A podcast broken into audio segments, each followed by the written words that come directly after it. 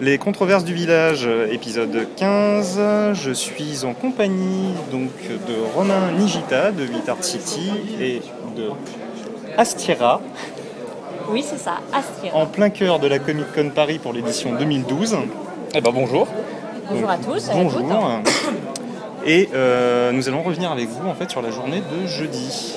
Alors, euh, les deux grands événements de la journée en fait, euh, c'était l'événement Star Trek avec la diffusion de The Captains, un documentaire de avec écrit, joué euh, Par William Shatner, par William. Shatner dans tous les plans. Exactement.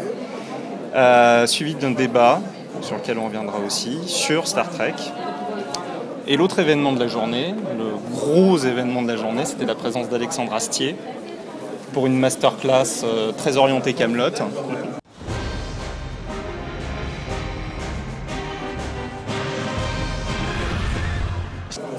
Donc déjà, je vais vous demander comment vous avez euh, ressenti la journée. Euh, alors, on va commencer par, euh, par Astira. Alors, je crois que tu n'as pas vu les événements Star Trek, mais je pense que vu ton, vu ton nom sur Twitter, tu es allé à la masterclass Astier. Ou alors tu es allé voir les, euh, comment dire, les Ninja, je ne sais pas. J'aimais beaucoup les Tortues Ninja enfants, mais j'avoue que j'ai fait l'impasse euh, chez Moïmi. Alors effectivement, je suis venue exclusivement hier euh, pour voir Alexandre Astier en masterclass parce que ça ne se manque pas. Euh, il a été fidèle à, à ce qu'il est, c'est-à-dire passionnant, intéressant. il a fait le show. bref, j'ai été ravie. Tu n'es pas amoureuse du tout d'Alexandre Astier? Non, juste un tout petit peu, mais bon, je, je crois que je suis pas la seule. Voilà. Euh, moi, il y a un truc qui m'a, euh, que j'ai trouvé assez flagrant euh, dans, la masterclass, au-delà de sa prestance habituelle d'homme de, scène, on va dire, c'est en fait la façon dont il a balancé des infos assez, importantes, et même à un stade où généralement, dans le milieu de l'audiovisuel, on ne dit rien, on se tait. Moi, j'ai l'impression qu'Alexandre Astier, il n'a pas, de, filtre vis-à-vis de ça, et s'il dit qu'il est en négociation, en discussion avec M6, pour Camelot Résistance. Il y est, mais techniquement, il ne devrait, pas- devrait pas le dire. Ça peut peut-être créer des problèmes, mais il a une telle posture à l'heure actuelle dans la, dans la fiction française qu'il peut se le permettre. Qu'est-ce que vous en pensez Euh, alors moi, juste pour préciser, j'avais une position un peu particulière par, par rapport à cette masterclass puisque j'étais l'un des deux osos sur scène qui posait des questions à Alexandre. Donc voilà. Euh, non, mais ce qui était prévu de toute façon avec Alexandre, c'était que cette masterclass, il avait évidemment le côté euh, expliquer toutes les facettes de son travail, c'était évidemment la base, mais c'était aussi parce que c'est Comic Con euh, bah, balançait des exclus. Alors, évidemment, comme maintenant tout le monde le sait, il a présenté des dessins de, de production, des, esquisses de travail pour le projet Résistance, sur lequel en effet il est rentré dans le détail, et en effet il a annoncé où est-ce qu'il en était en termes de, développement avec euh, la chaîne éventuellement M6 s'il y a une version audiovisuelle. Parce que donc ce qu'il a précisé, c'est que lui il voulait faire Résistance, qui est quelque chose qui mène à la trilogie de films, mais que pour l'instant euh, ça serait à 99% une série de nouvelles, donc euh, sous forme de prose, et qu'il aimerait bien en faire une version audiovisuelle qui sera une version un peu ramassée de ces nouvelles-là, euh, mais qu'en effet, pour l'instant, rien n'était fait. Je pense que pour lui, c'était important justement d'avoir cette puissance de, de son public derrière lui pour démontrer que justement il y a un public qui espère d'un- toujours euh, du, euh, bah, du Camelot, qui veut quelque chose de frais là-dessus. Et je pense que c'est justement l'intérêt de conventions dans ce genre-là, depuis des, des dizaines d'années même aux États-Unis, et ça commence à être en France, c'est que ça devient un peu un levier pour montrer qu'il y a un public qui existe, qu'il y a un engouement qui existe. Euh, typiquement avec HeroCorp, bah, c'était le cas, de montrer que malgré le fait qu'il y a eu des saisons et que ça soit arrêté, bah, si aujourd'hui on continue à en parler et qu'il y a encore des discussions, c'est aussi parce que Comic Con a permis de, de montrer ça. Et je pense que c'est exactement ça avec Alexandre. Il a voulu un peu euh, bah, montrer qu'il y avait toujours un intérêt pour ce projet-là. Et donc il n'a pas fait, je pense qu'il l'a pas fait innocemment. Ouais. Il l'a pas balancé au hasard. Euh, Il n'y a pas euh, uniquement le fait qu'il a moins de filtres que les autres. Il y a aussi clairement volontairement d'impliquer euh, le public là-dedans. Et vous pensez pas que ça peut braquer la chaîne, par exemple Parce que c'est pas une attitude. euh, enfin, moi limite, euh, je trouve ça plutôt bien, mais c'est pas une attitude très française justement de, euh, de confronter et de dire, voyez, euh, ça peut marcher. J'en ai parlé et euh, il y a- il y, a une émulation autour de ça. Vous pensez pas que la chaîne peut se braquer vis-à-vis de ça? Alexandre Astier, c'est un peu un ovni quand même de l'audiovisuel. Il, il se dit lui-même qu'on le surnomme le pirate de l'audiovisuel français, c'est-à-dire qu'il impose vraiment ses choix pour Camelot, que ce soit en termes de format, de narration, etc. Il, il y va au forceps et il impose. Il se trouve que c'est suivi par le public, donc euh, il peut l'imposer. Finalement, on lui donne la possibilité. Mais c'est vrai qu'il a un électron libre. Comme il le dit, vu qu'il chapeaute tout, il devient incontournable et le projet ne peut pas se faire sans lui. Donc euh, il y va, il va. Moi, ce, que j'ai trouvé super touchant, en fait, c'est que il a donné aussi beaucoup d'infos sur, euh, sur deux clans, enfin sur le contenu en fait de Kilomètre Résistant. Il l'a fait avec euh, beaucoup de spontanéité et de joie. Et euh, comme il expliquait, euh, voilà, les BD avant, c'était la seule chose qui, le rattachait encore à Camelot. Et j'ai l'impression que là, de revenir avec un vrai, un nouveau projet Camelot, ça lui fait énormément plaisir. Et, du coup, il avait envie de partager aussi, au-delà du fait un peu manipulateur, enfin pas manipulateur, mais un peu calculateur, de dire voyage, public derrière. Il voulait aussi faire un peu un cadeau, quoi. Moi, c'est comme ça que j'ai ressenti. Surtout par rapport à la BD, la BD, c'est un peu parallèle à la série, c'est un bonus, on va dire, hein, sans, vou- sans vouloir être méchant. La résistance, c'est quand même le truc qui va faire le pont entre la saison 6 et les films. Euh, C'est quand même euh, totalement indispensable pour, euh, comprendre les films tels qu'il les, tels qu'il les envisage. Donc on est quand même là, euh, loin d'un simple bonus. Pour lui, c'est un truc très important. On le voit à travers tout ce à quoi il a réfléchi, tous les blasons, tout l'univers de cette période-là. Il a complètement l'univers en tête et tous ses développements. C'est assez fascinant quand on discute avec lui en, interview de, ça. Il connaît par cœur tous les tenants et les aboutissants de son univers. Et c'est ça qui est assez fascinant de voir que, au-delà de la version télé, au-delà des épisodes, bah, il connaît le truc par cœur. Tout a une logique. Euh, il connaît ses personnages. il- S'ils agissent comme ça, il y a bien une raison. Euh, je pense que c'est ça qui est vraiment fascinant dans, dans Résistance, dans ce qu'il a présenté de Résistance. Et puis c'est ce qu'il y a de commun, je trouve, entre lui et son demi-frère, c'est qu'ils ils sont vraiment amoureux de leur univers. C'est-à-dire Mm. qu'ils sont vraiment capables. Là, en l'occurrence, pour Résistance, en fait, à la base, ça devait être juste euh, 30 minutes au début du premier film pour lancer l'histoire. Et au final, il a tellement euh, voulu développer et tellement été attaché à, ce- à cette période-là qu'il a décidé d'en faire quelque chose de plus long. Enfin, si on n'est pas amoureux de son univers, amoureux de ses personnages, on ne fait pas ça. De toute façon, quand on fait une série, quand on fait bien une série, euh, c'est la base. Puisque, enfin, je ne vais pas vous raconter euh, le- le- les bases, mais enfin, une série, tu sais pas combien tu auras de saisons, tu sais pas quand est-ce que ça se terminera. Donc, c'est pas un film découpé en tranches, un milieu, un début, une fin. Une série, c'est un univers, c'est des personnages, et tant que ça continue, tu l'écris, mais comme tu connais ton univers, tu connais les personnages et que c'est une logique, bah, tu peux l'écrire indéfiniment, parce que tu connais ton truc sur les bouts des doigts, ça sera forcément cohérent. T'as pas besoin de savoir que ça s'arrêtera au bout de 5, de 10 ou 15 saisons. Ton univers, tu l'as, tes personnages, tu les as, bah, c'est comme dans la vie, quoi, ça continue.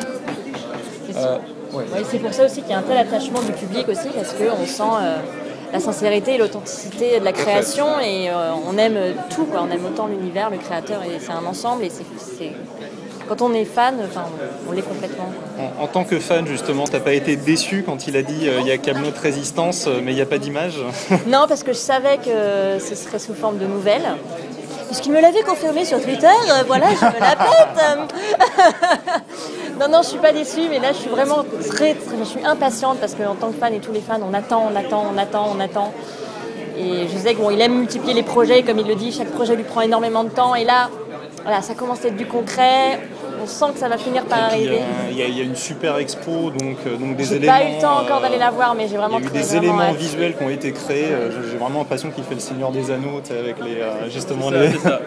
Parce qu'il n'y avait pas d'image animée, il n'a rien tourné pour l'instant, il il y y a, des fait. images fixes. Parce qu'en effet, il a fait faire exprès pour Comic Con des dessins de production. Des Donc des, des- des- des croquis préparatoires, il y a des storyboards. Des costumes. euh, Il y a les costumes, ça c'est les costumes de la série. Ah d'accord, voilà. Euh, et il y a les, carrément les blasons des différents clans, puisque l'idée de résistance, c'est l'opposition entre tous les clans euh, de l'univers Camelot. Donc il a vraiment fait créer euh, les, les blasons de chaque clan, et donc chaque blason est censé représenter les clans. D'ailleurs, il avait lancé un petit jeu sur Twitter où il balançait certains blasons et il fallait comprendre de quel clan il s'agissait et pourquoi. Certaines explications sont franchement capillotractées d'ailleurs. Oui, on en a eu deux, euh, on a eu droit à deux pendant la les, masterclass. et les petits pédestres et les semi-croustillants. J'avoue que j'ai une petite préférence pour les semi-croustillants, mais bon, Perceval et Caradoc, ça reste quand même Perceval et Caradoc. Je pensais que c'était ton amour de la nourriture. Aussi. Euh, et donc l'autre événement de la journée, c'était Star Trek. Et oui, enfin Donc enfin Star Trek à la Comic Con euh, Paris. Euh, ça a été difficile à imposer ou, euh, à imposer, non. Ah, non, non, non. je pense Star Trek, c'est quand même quelque chose qui est légitime, on va dire, dans la culture geek, même si j'ai euh, pas forcément une grande passion pour cette expression. Mais euh, non, bah, Alain Carazé et moi-même qui bossons avec Comic Con pour l'événement série, évidemment, bah, euh, ça on s'en est jamais caché, on est des énormes amateurs de Star Trek, même plus que ça. Mais c'est pas pour autant qu'on euh, voulait l'imposer n'importe comment, euh, n'importe quelle façon. Euh, il fallait qu'il y ait un- une légitimité pour le faire. Et c'est tombé cette année, justement, avec le documentaire The Captains de, de William Shatner, qui était produit l'année dernière aux, aux États-Unis. Et euh, bah, on était tout simplement en contact avec euh, la, la société de production, Ballinran Entertainment. On leur a demandé est-ce que ça vous intéresserait de faire une avant-première française? Parce qu'il est, pour l'instant, il n'a jamais été diffusé en France. Il n'est pas sorti en DVD en France, donc c'est la première fois qu'on pouvait le voir. On leur a proposé, et bah, ils ont dit oui. Donc voilà, c'est aussi bête que ça. Donc euh, pour resituer un petit peu The Captain, c'est euh, William Shatner qui euh, vient rendre visite aux anciens, aux autres capitaines de la franchise Star Trek. Exactement. Euh, et c'est lui qui tient le rôle de l'intervieweur, euh, un rôle assez surprenant, on va dire. Bah, il l'avait déjà fait dans un précédent docu il y a une dizaine d'années, alors qui n'était pas fait par lui mais dont il était intervieweur, qui s'appelait Mind Meld, donc fusion mentale, ce que font les Vulcains. Et en fait, c'était une discussion pendant une heure entre William Shatner et Leonard Nimoy. Et c'était quasiment réconciliation en direct. Puisque euh, il y avait eu comme des frictions entre les deux, les deux ayant chacun leur ego, faut, Un petit peu, être assez clair. Et c'était vraiment très touchant parce que c'était une discussion quasiment uncut entre les deux et à la fin ils se tombaient dans les bras. C'était avant l'épisode spécial de Futurama sur. euh, C'était bien avant, ouais, c'était Ouais. quasiment une dizaine d'années. Jimmy l'avait passé d'ailleurs à l'époque. D'accord. Euh, et c'était vraiment formidable. Et là, c'était un peu essayer de retrouver cet esprit-là. Mais en effet, la Shatner a les pleins pouvoirs. Euh, c'est un peu Shatner Globetrotter.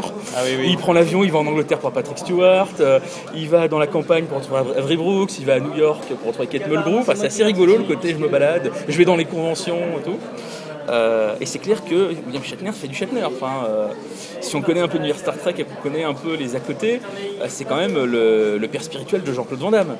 C'est-à-dire que si vous avez la chance de posséder le DVD de Star Trek 5, qui est le film qu'il a lui-même réalisé, et qui a fait un tel bid qu'il n'est même pas sorti en salle en France, dans les bonus, il y a une interview de lui à l'époque sur le tournage où il est allongé dans le parc du Yosemite, parce qu'il y a des scènes qui étaient tournées là-bas, et il philosophe sur la vie, la mort, à la Van Damme, euh, 20 ans avant.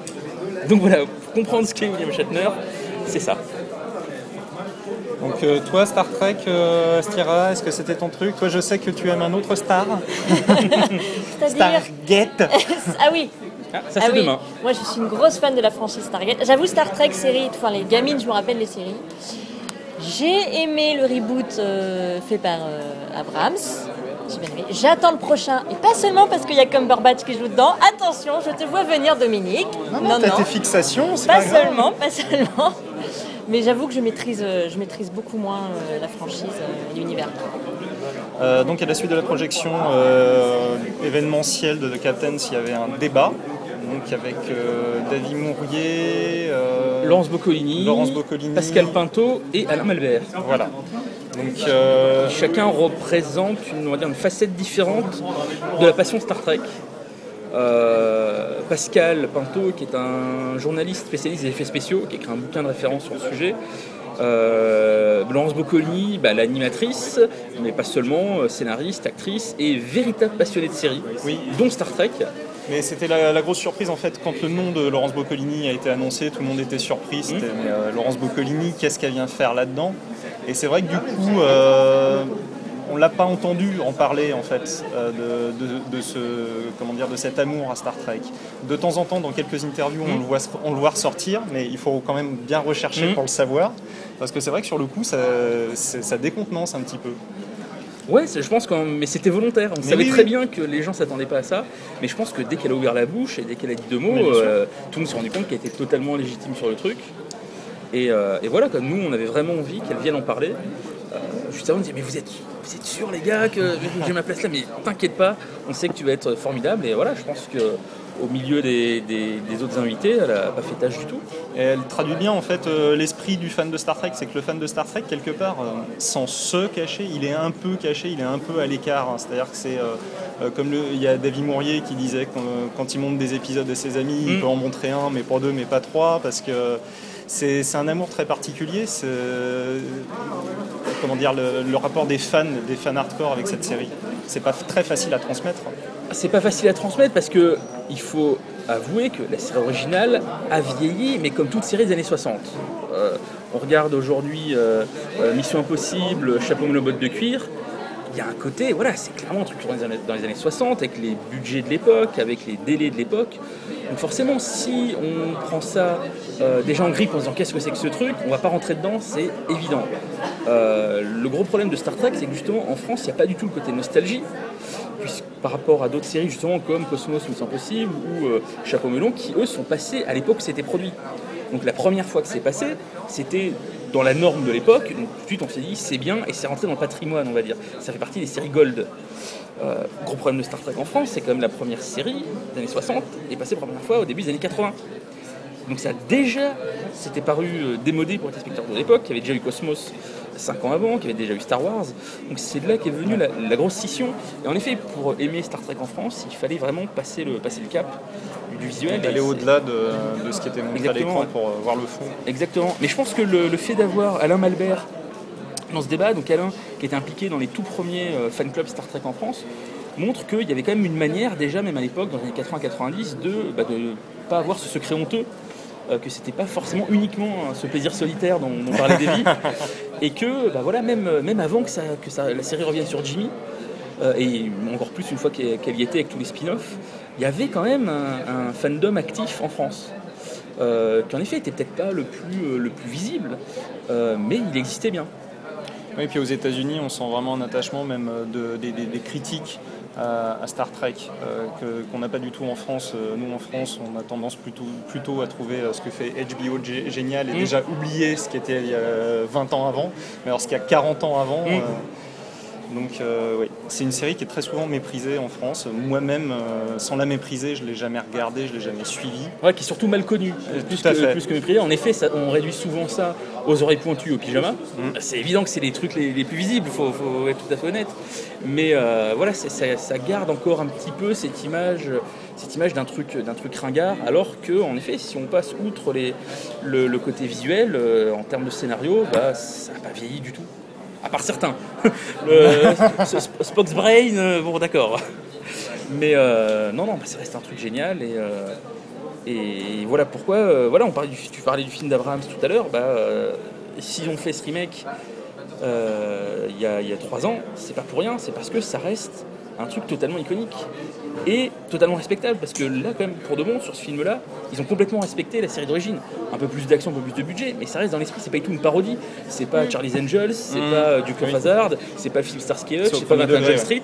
D'ailleurs, je crois que les fans de Star Trek n'ont pas trop hurlé au loup, enfin, ou je me trompe. Ça dépend lesquels, justement, pendant le débat. euh, Ouais, c'est là a eu la plus grosse euh, scission. Ouais, c'était un peu tranché quand même. Ouais, euh, quelqu'un comme Alain Malbert, euh, lui, a pas du tout aimé le film Ouais. parce que euh, il trouvait que ça privilégiait vraiment la forme à la substance. Euh, moi, je trouve pas que le scénario soit absolument formidable dans ce film-là, il Mm. faut être très honnête, mais je trouve que sa plus grande qualité, c'est que tout simplement, il a réussi à ressusciter la franchise. Parce qu'il faut bien se remettre en tête qu'avant la sortie de ce film-là, la franchise était carrément morte et enterrée.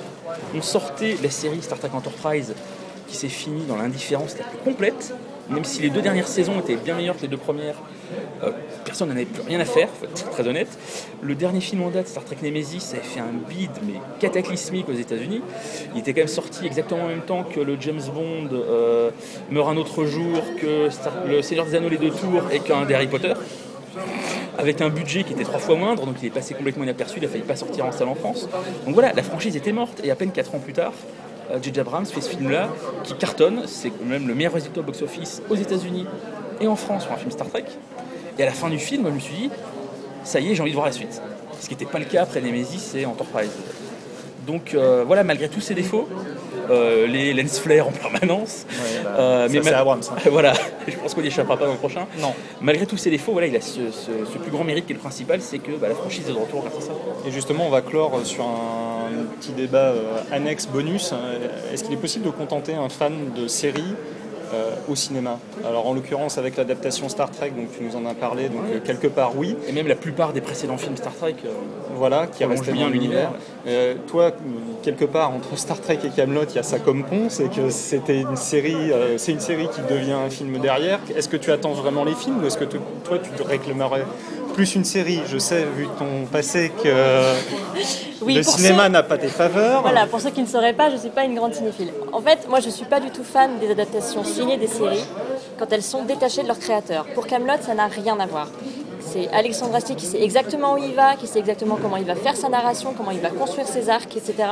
Donc pour moi, le fait que ce soit sur format cinéma, ça ne me pose aucun problème, parce que je sais que ça va être cohérent et que ça va euh, très bien marcher. Après, quand c'est purement du marketing, comme euh, Charlie's Angel, enfin toutes les adaptations, Sheriff Fais-moi peur, etc., où c'est juste jouer sur la nostalgie des gens pour créer un truc qui souvent un scénar pourri euh, et assez catastrophique, moi ça ne m'intéresse pas du tout parce que moi, bon, moi je suis plus série que cinéma, mais au-delà de ça, euh, autant créer des histoires originales au cinéma et voilà, que de faire de, de la, re- de la ressucée euh, série. Quoi. Mais bon, pour Camelot, moi je, je me fais aucun souci. Je ne suis pas seulement une fangirl, je sais qu'il y arrivera très bien.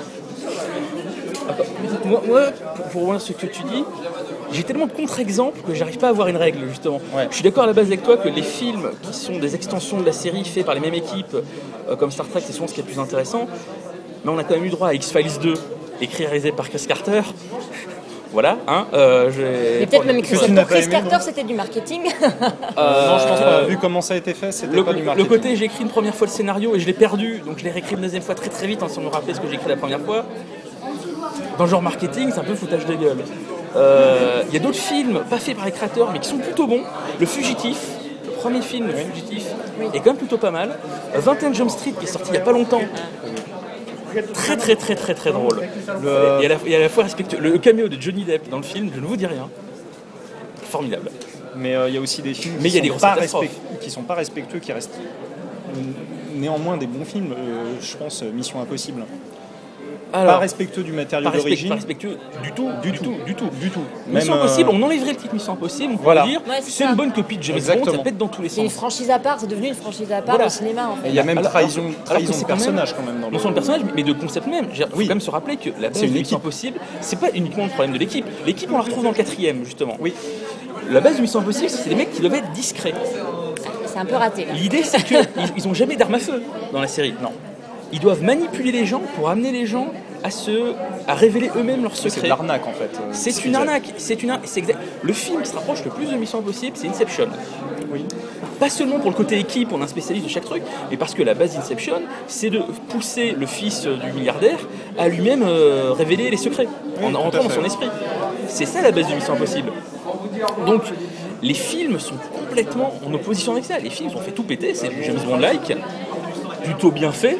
Le premier est plutôt bien sont fait. les films. Le quatrième, je trouve qu'il est plutôt assez bon aussi. Mais là, on est en complète opposition. Pas uniquement le côté équipe à équipe, mais le- l'esprit du truc n'y est absolument pas.